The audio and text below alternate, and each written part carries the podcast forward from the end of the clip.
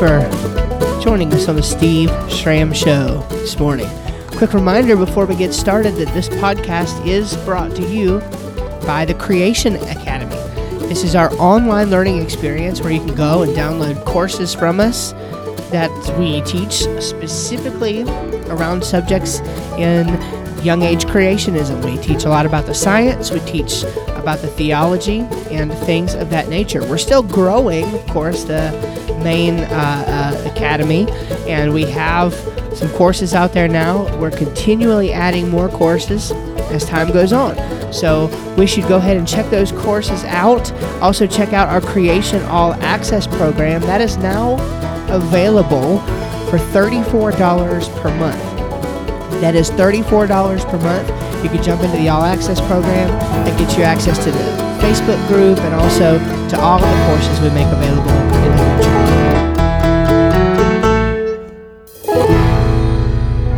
All right, so we are excited to come to you this morning with part two of a very, very difficult topic that we started discussing last week. We're dealing with the issue of abortion. We're talking about uh, the pro life case, really. We are fighting for the unborn. And that's really something about being a Christian is we don't uh, take any selectivity to the life that we claim is valuable. Now, of course, there are those who you know come in with their own ideologies in the name of Christ but if we're talking about classical Christianity if we're talking about values according to the views which Christianity itself puts forth that is what the Bible teaches what Christ taught. If we're talking about that then we're talking about the notion that all human life is valuable. And what we talked about a little bit last week is that we understand that science has definitively and observably shown that when a fetus, which fetus is just a Latin word meaning baby, it is a baby of whatever the kind of thing it, that it is, and it is a baby human. So I mean, there's some uh, uh, certainly a common sense element there, but we understand scientifically that from the moment of fertilization, what we are dealing with is simply a very very small human. In other words, it doesn't change from one thing to another. It merely changes in some of its properties. And what we're going to talk about today, first of all, we are going to go back and just real quick review a little bit about what we talked about last week. We're going to review a little bit of that to give you the right context. And then we're going to talk about defending the premises, really, of the pro life syllogism that we gave you last week. And that defense is going to heavily involve this idea that what we're dealing with is a human being. Scientifically speaking, ethically speaking, biblically speaking, in any sense you can talk about what an unborn baby is, you cannot escape its humanity. And so, of course, we can just segue right into the review by saying that the pro life syllogism that we gave you last week went as follows It's morally wrong to take the life of an innocent human being without proper justification. Premise two abortion takes the life of an innocent human being without proper justification. Therefore, abortion is morally wrong. And if you'll remember, I added the qualifier morally, even though it wasn't in the original syllogism put out by STR. And I made the comment that they probably left it out initially because they're a- appealing to intuition. They're appealing, uh, appealing to uh, a common sense notion that everybody has that it's just plain wrong to murder an innocent human being without proper justification. By the way, this is a perfectly legitimate appeal because you know, I mean, here in any civilized culture, we have laws which reflect this kind of thing in general. It is apparently, and now I realize that it is objectively, but I'm just speaking on the intuitive notion that most people have as a result uh, of well being a human but certainly going further as a result of the societies that many of us live in. It's it's it's obvious to us that it is wrong if there is no justification to just take the life of another person. All right? We realize that that is something that is morally wrong because it is punishable by in some states death it's called capital punishment. So it's punishable certainly by prison um, and and other uh, sorts of things, including death in some cases. An eye for an eye. Okay. So what we have to do then is realize that this is an intuition that's available to everybody. Now I added the qualification to say morally that it's morally wrong. And what I am appealing to there is the fact that in order to make a claim such as this, really the only person who can make the claim is a person who appeals to an objective standard for the claim. In our case, and this is not a defense of the moral argument, we could uh, certainly talk about that sometime, and I'm sure that we will but in our case, we have a proper moral justification because morality is the kind of thing that can be grounded in God. All right, so if we assume that from the outset, so I believe that's true and I could argue for it, but let's assume it from the outset and say, okay, we live in a theistic world. If that's the case, then we do have a grounding for morality. It is therefore morally wrong to murder innocent human beings. All right. And then from that, you have a couple questions to ask What is a human being? What is proper justification? And we didn't get into those questions last time. I just gave you kind of a basic overview and gave you that syllogism. So, thinking about that question further, I, I want to get into some a defense for the claim of the premises. I want to get into a defense for the claim of the premises and uh, in other words, why it is that the conclusion is in fact sound and true and supported by the premises. But before I do that, I, you know, it might be helpful to clarify some of the actual terms within the premises themselves.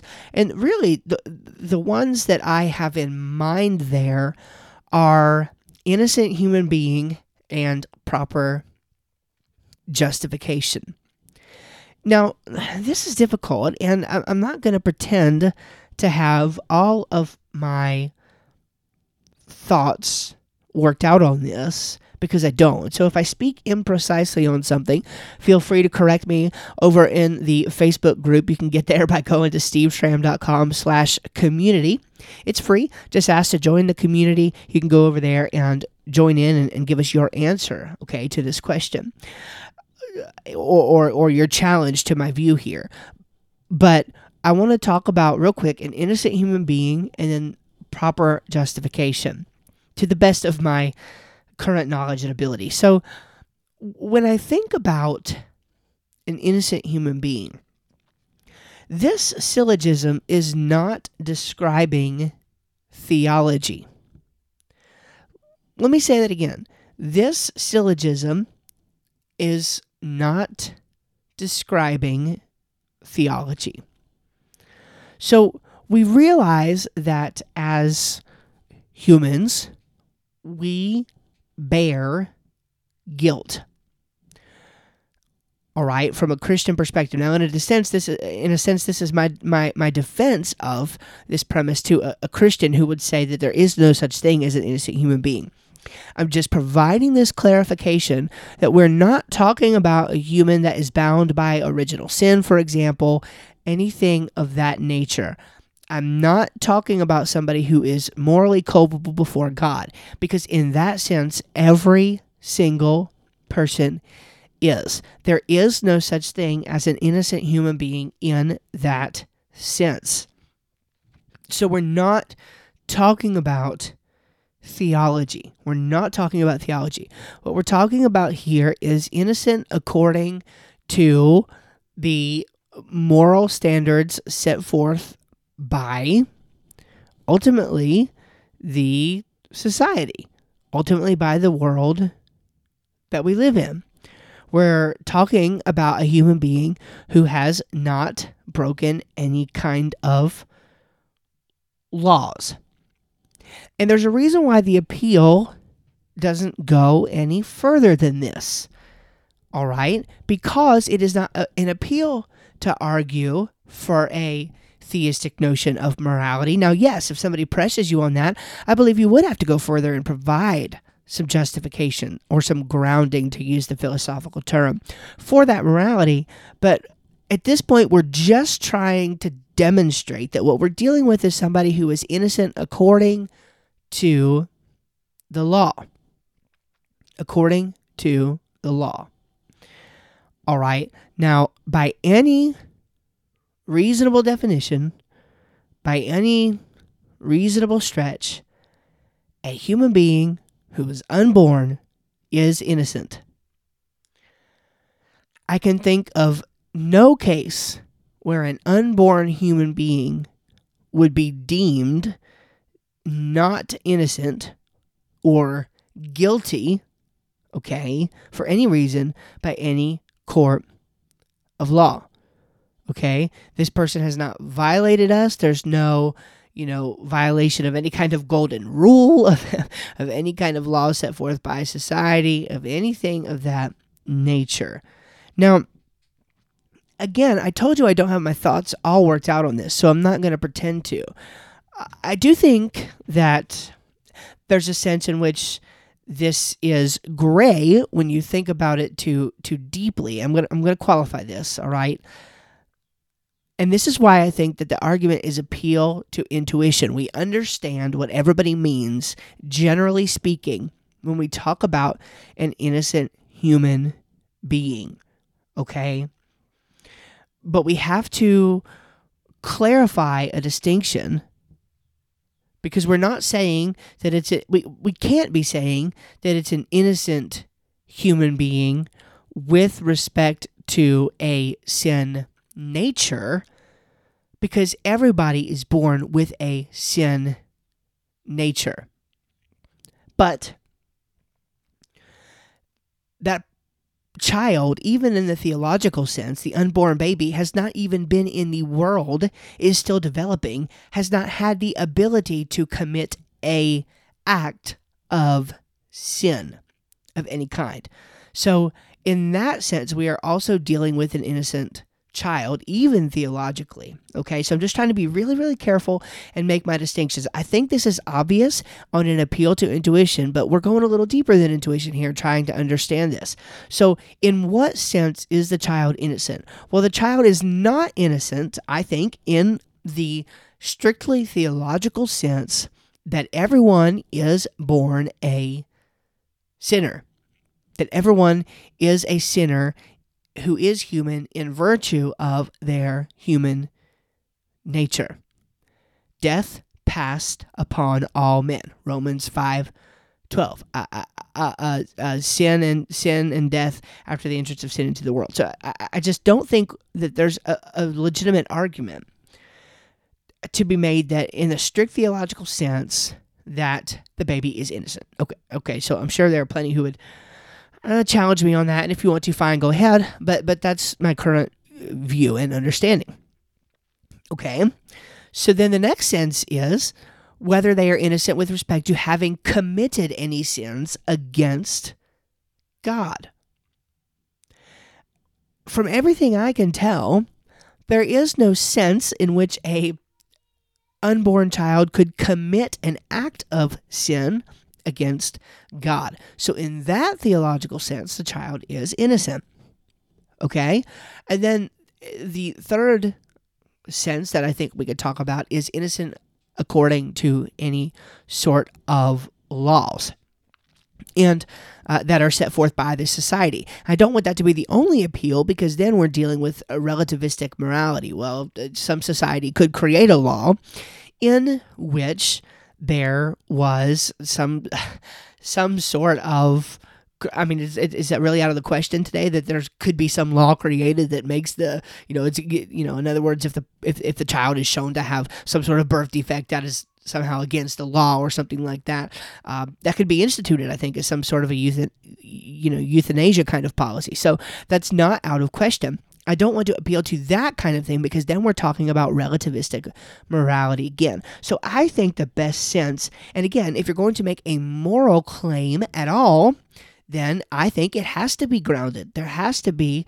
justification for that. And we have that on a theistic worldview. So I do think that eh, for anybody to make a moral claim without being able to back it up with that sort of justification is absurd. But on a worldview in which a moral claim is possible, then absolutely we have a standard to appeal to. And I think the best way to think about this within the respects of the argument is to think about it as an unborn child who has not committed any acts of sin against God and, in addition, has not broken any laws set forth by their society. But again, we realize that societies can at best give us some sort of relativistic morality. We have to have ultimate grounding for that. I do think that the morality of the United States is the most like that set forth, at least the foundation for it, is the most like that set forth in the Bible, which because of the nature of the worldview it teaches, can have justification and grounding for morality. So I think that the United States in our current context is is probably as close as we're going to get with respect to society with an understanding of the term innocent. So again, that's if we look at the deep philosophical considerations. Past that, we understand that we're dealing with an innocent human being just by intuition. Okay. Now, without proper justification. When I say proper justification, what I am referring to is, and I've, I've actually used the term justification synonymously with grounding here.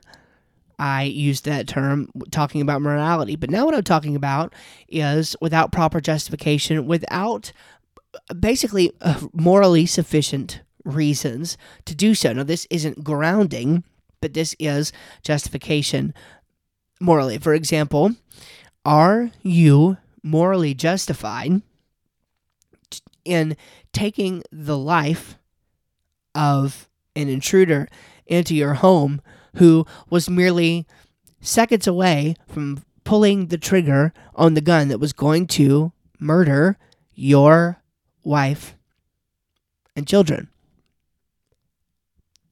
Think about that that's a that's a complex issue. Is one morally justified? Well, again, there are those who are going to you know talk about and appeal to violating another's rights, violating another's property, things of that nature. We could get into the law and the politics of that, but but what this argument I think is referring to is, you know, if you are in, in the case of going to war and there are casualties as a result of that war. You've got people who are trying to kill you or take out even your nation, or you have got a scenario where a strike that was intended to kill an innocent or a, a, a, human being who, by all respects, by all accounts, is not innocent, and it ends up taking the life of someone who is innocent, that at least may be considered something more like the killing of an innocent person with proper justification. Those kinds of things. But there is seemingly no proper justification that is involved when we're talking about the killing of an innocent, unborn human baby. Now, in a minute, I'm going to talk about something called medical necessity and demystify that term for you a little bit. So I'm not going to go into that all right now. But I think when this syllogism was developed, part of the reason that the line without proper justification was in there it was, of course, to make the distinction that we just made, but also because, well, what happens in the case of the life of the mother? What happens in the case of the life of the mother? And that's where I say when we return to medical necessity, we're going to talk about that a little bit more.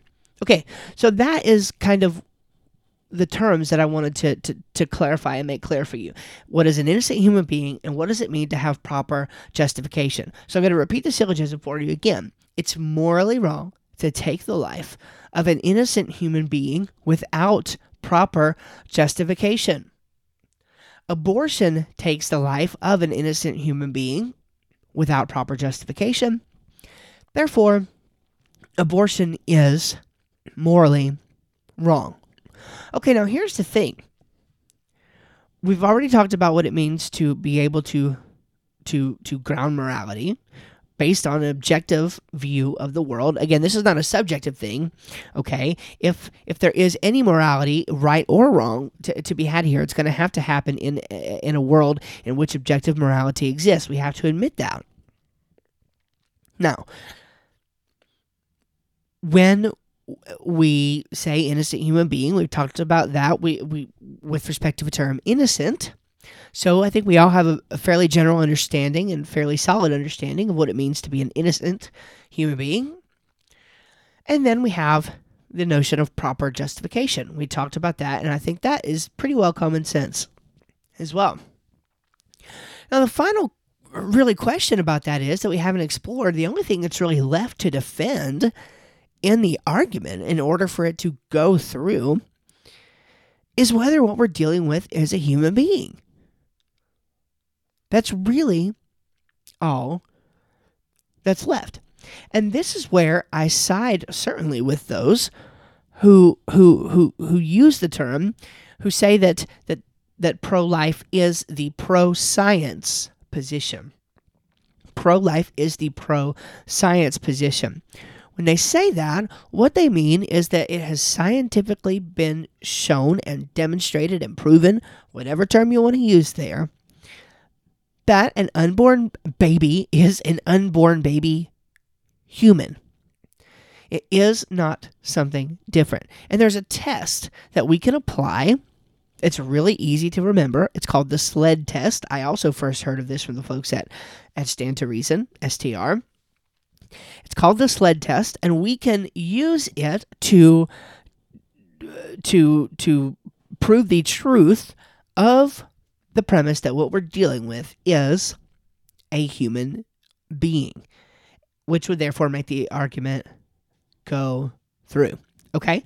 So it's called the SLED test. It is, uh, I always confuse acronym versus acrostic. It's one of those, okay? Uh, and basically, there are four steps to it. We've got the size, the level of development, the environment, and the degree of dependency. Let me run through those uh, quickly. I mean, this is not going to take long. This is how obvious the case is. It's really pretty obvious. I've had to spend a lot of time in the morally, you know, philosophically difficult things, but this part is really, really simple. The actual case for pro life is really, really simple. And uh, to deny it is to just simply deny reality. That's all there is to it. Okay. So the size. So so the the the premise, uh, or I guess the the idea behind the sled test is this: the only difference, the only difference between a baby that is inside of the womb and outside of the womb is this the size first of all. Okay does making does does making a child smaller change anything about its properties? Does making a child smaller any less human?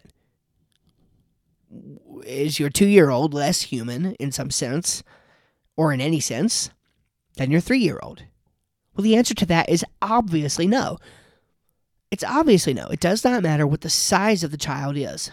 it's still a child. It's in different stages of development. Yes, there is no distinction to be made between stages of development inside the womb or outside of the womb. Which, of course, is the very next point. What about the level of development? Okay, the size and the level of development is the very next point. There is no difference. It does not mean you are more human when you were three than when you were two, or when you were 33 than when you were 22, and so on and so forth. There is no difference there at all. You are still a human. The baby, the person, they are still a human. No difference. What about the environment? So there's a question Am I less human if I'm in Alaska than if I am in North Carolina? Am I less human if I'm inside of a tunnel than if I am outside of the tunnel? Am I less human if I'm inside of an encapsulated submarine where the only way that I can possibly, I'm going somewhere with this, have my life sustained is by the thing which encapsulates me and is capable of providing the environment in which I need in order to live in an environment that is otherwise unsuitable for me to live? If I am in that kind of environment, does that make me less human? Well, the obvious answer is no. No, no, no, no. You are still a human being. Still a human being. And the final thing, again, this is so simple, is the degree of dependency. When your child switches from breastfeeding to eating solid food, does that make him from something not human into something human? No.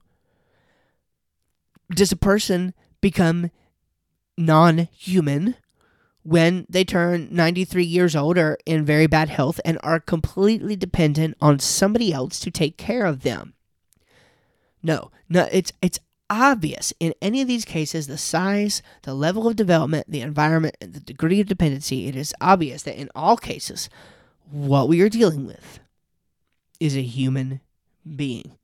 And that's why humanity, according to science, is well, that's just what it is. It is humanity. Science has shown that a human being is a human being. Now, this particular episode is not g- going to go into infanticide. You know, but the reality is that very recently here in the United States of America, senators struck down a bill which indeed would have basically made infanticide illegal, and they struck it down. They struck it down.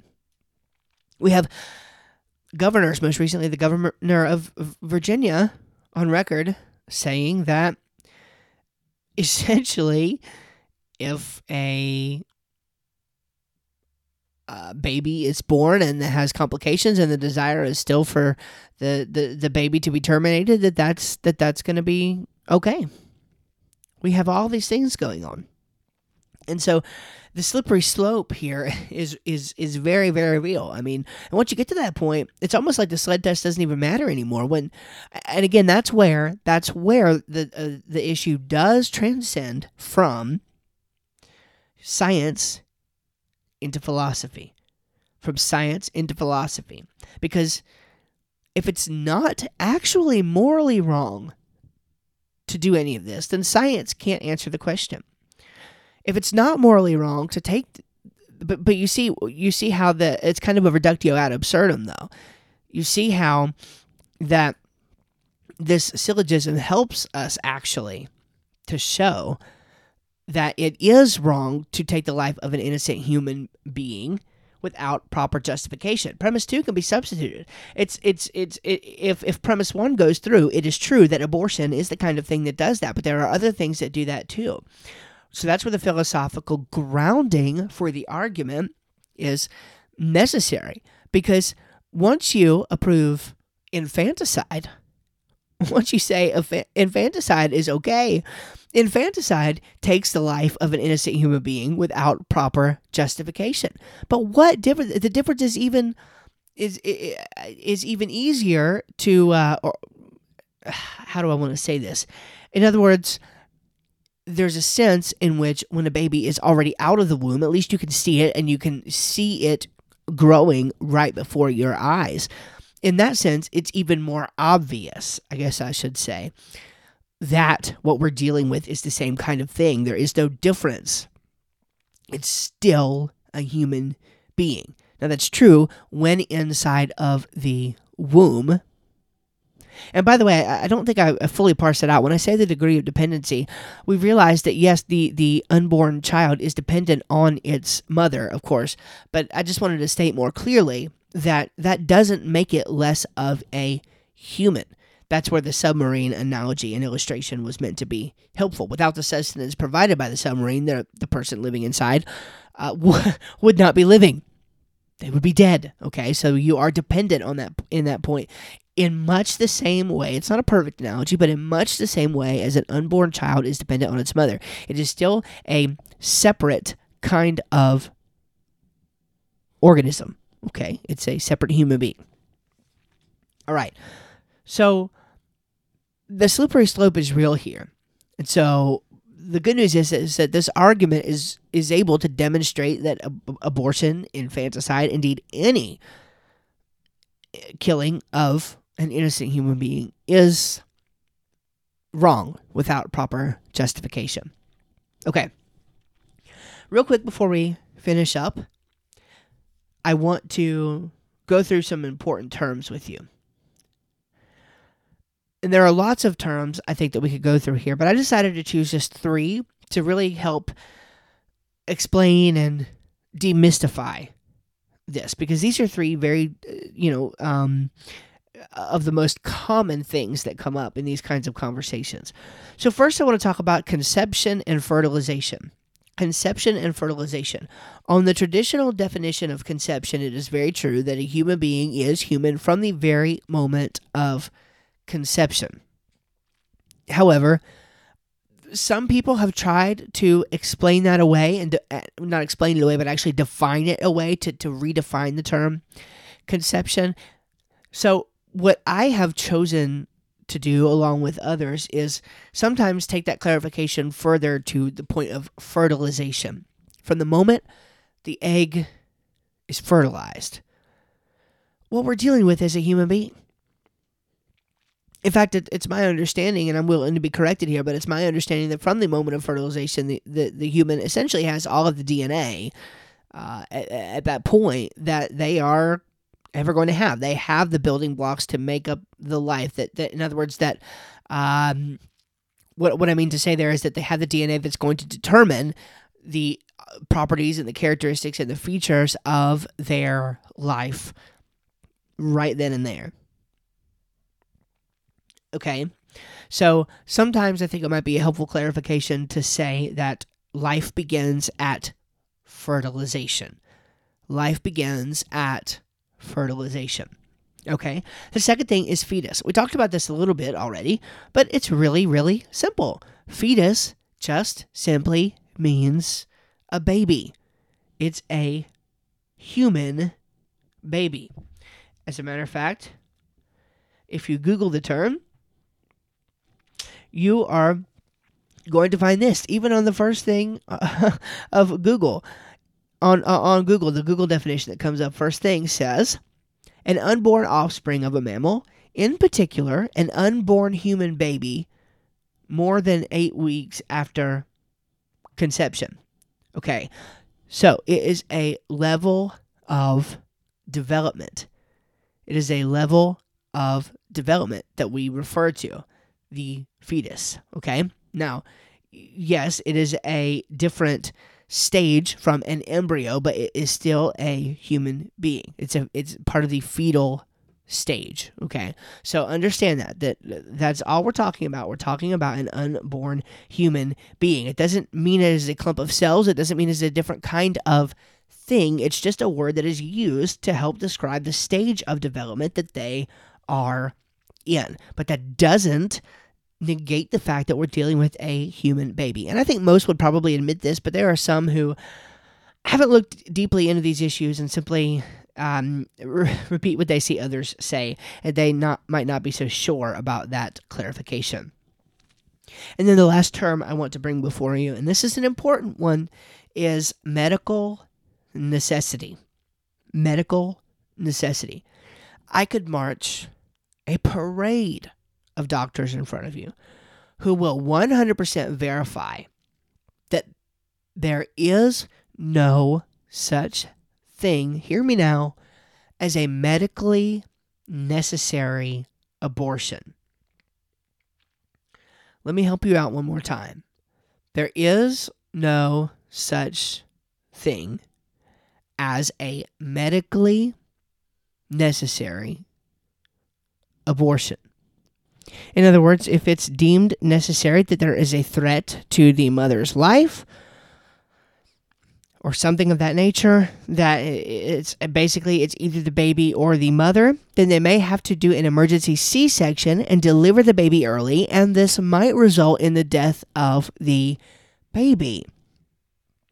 But this is something that at that point is allowed to happen naturally. As a matter of fact, what I understand is that if they when they do a late term abortion, it takes two to three days because they have to do extra work to dilate the mother, and this, that, and the other thing. Okay, there's more involved to it there, so it can't be something that's done out of some kind of emergency if it takes two to three days.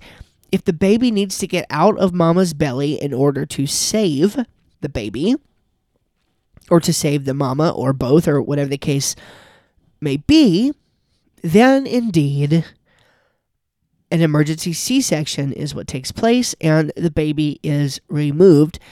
And whatever follows from that follows. We give the baby at that point the best care that we possibly can. At least that's what we should do.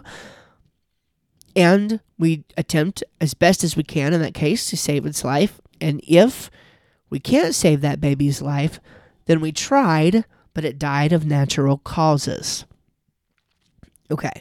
So now that doesn't answer the very difficult moral question of which life is the one to go.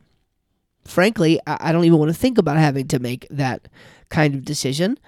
Uh, my wife has indicated to me in a heartbeat that if it's between her or her baby, there's not even a question that her wishes are that the baby is the one who gets to live. And that's the love of a mother right there. I commend her for that. And I commend any woman who would have to even thinking think about making that kind of decision. But that's not even the decision I'm talking about. I'm just talking about whether an abortion proper is something that is ever medically necessary. And we could line up doctors who will tell you no, absolutely not. There is no such thing as that. So don't be forced into thinking that because it's just simply not true. Well, look, this is a tough issue. Certainly not talking about uh, anything light this week. But I pray that this has helped you, given you a little bit of clarity about how to make the case for pro life. Again, really, it's a pretty simple case. It's pretty airtight because you can you can get there with good formal logic, and it's uh, the the premises are based on on, on intuition, and uh, it, for the most part. And so I think it's it's an easy case to make, but it's it's not easy in the sense that so many people, uh, well, their moral compass is just off uh, because really what's happening is they're being consistent. They're being consistent with the worldview that they have. They're being consistent with their humanism and, of course, with their rejection and denial of God. Now, they are not being consistent with respect to other kinds of views and causes and charities and things of that nature they support. And that's a, a whole other issue that um, I'm not going to get into today because I'd like to keep my blood pressure at a reasonable level.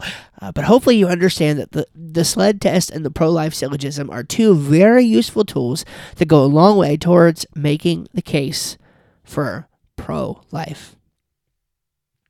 Let's say a word of prayer. Father God, we thank you so much for those organizations who have done the work, who've, who've put together these things to help us understand how to make this case. Father, we thank you uh, that you made us in the image of God, that you did declare all human life to be valuable. And of course, you demonstrated that ultimately when you sent your son to become a human, to die on a cross for us. Father, it's so good.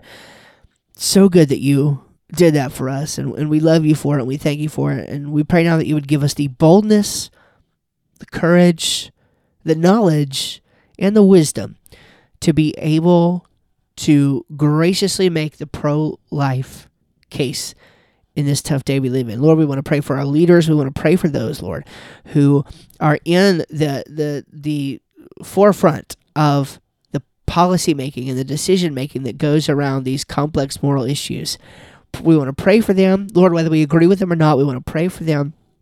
Pray that you would turn their heart towards you and towards the objective reality, morality, and truth of the situation. In Jesus' name, amen. Alrighty, well, that is it for this week's episode of the Steve Schramm Show. Thank you again so much for joining us. Hey, don't forget to check out creationcourses.com creationcourses.com you can go there. We just uploaded a course on creation and predation.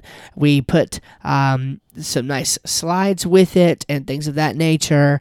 Got the slides for download. There's audio downloads. So it's it's 59 bucks. You can go there and get it. creationcourses.com go check that out. You can grab it. Or you can sign up for the all Access program, which gives you access to all current and future courses, which admittedly is uh, is few. Right now, there's only two courses out there right now, but we're continually adding more. I'm beginning to work on the next one, starting as early as next week, and still in talks with others who are going to be on there uh, creating courses as well. And you can access all current and future courses, as well as get into the all access community where you can discuss directly with uh, with, with me and the other instructors and, and get help along as you take those courses. Uh, and that's all included there for that 30 uh, is it 34 or 36 i think it's 36 dollars per month. No it might be 34 it's 34 it's 34 dollars per month. So you can go check that out and i hope to see you in the all access program and uh, in any event, hope to see you to purchase a couple of those courses over the course of time because I think they will help you go into a deeper dive uh, on these issues than, than we can go into here on the podcast. All right. Thank you so much. I love you so much. Thank you for listening, for being loyal. And we'll see you next time here on the Steve Schramm Show. Thanks. Bye.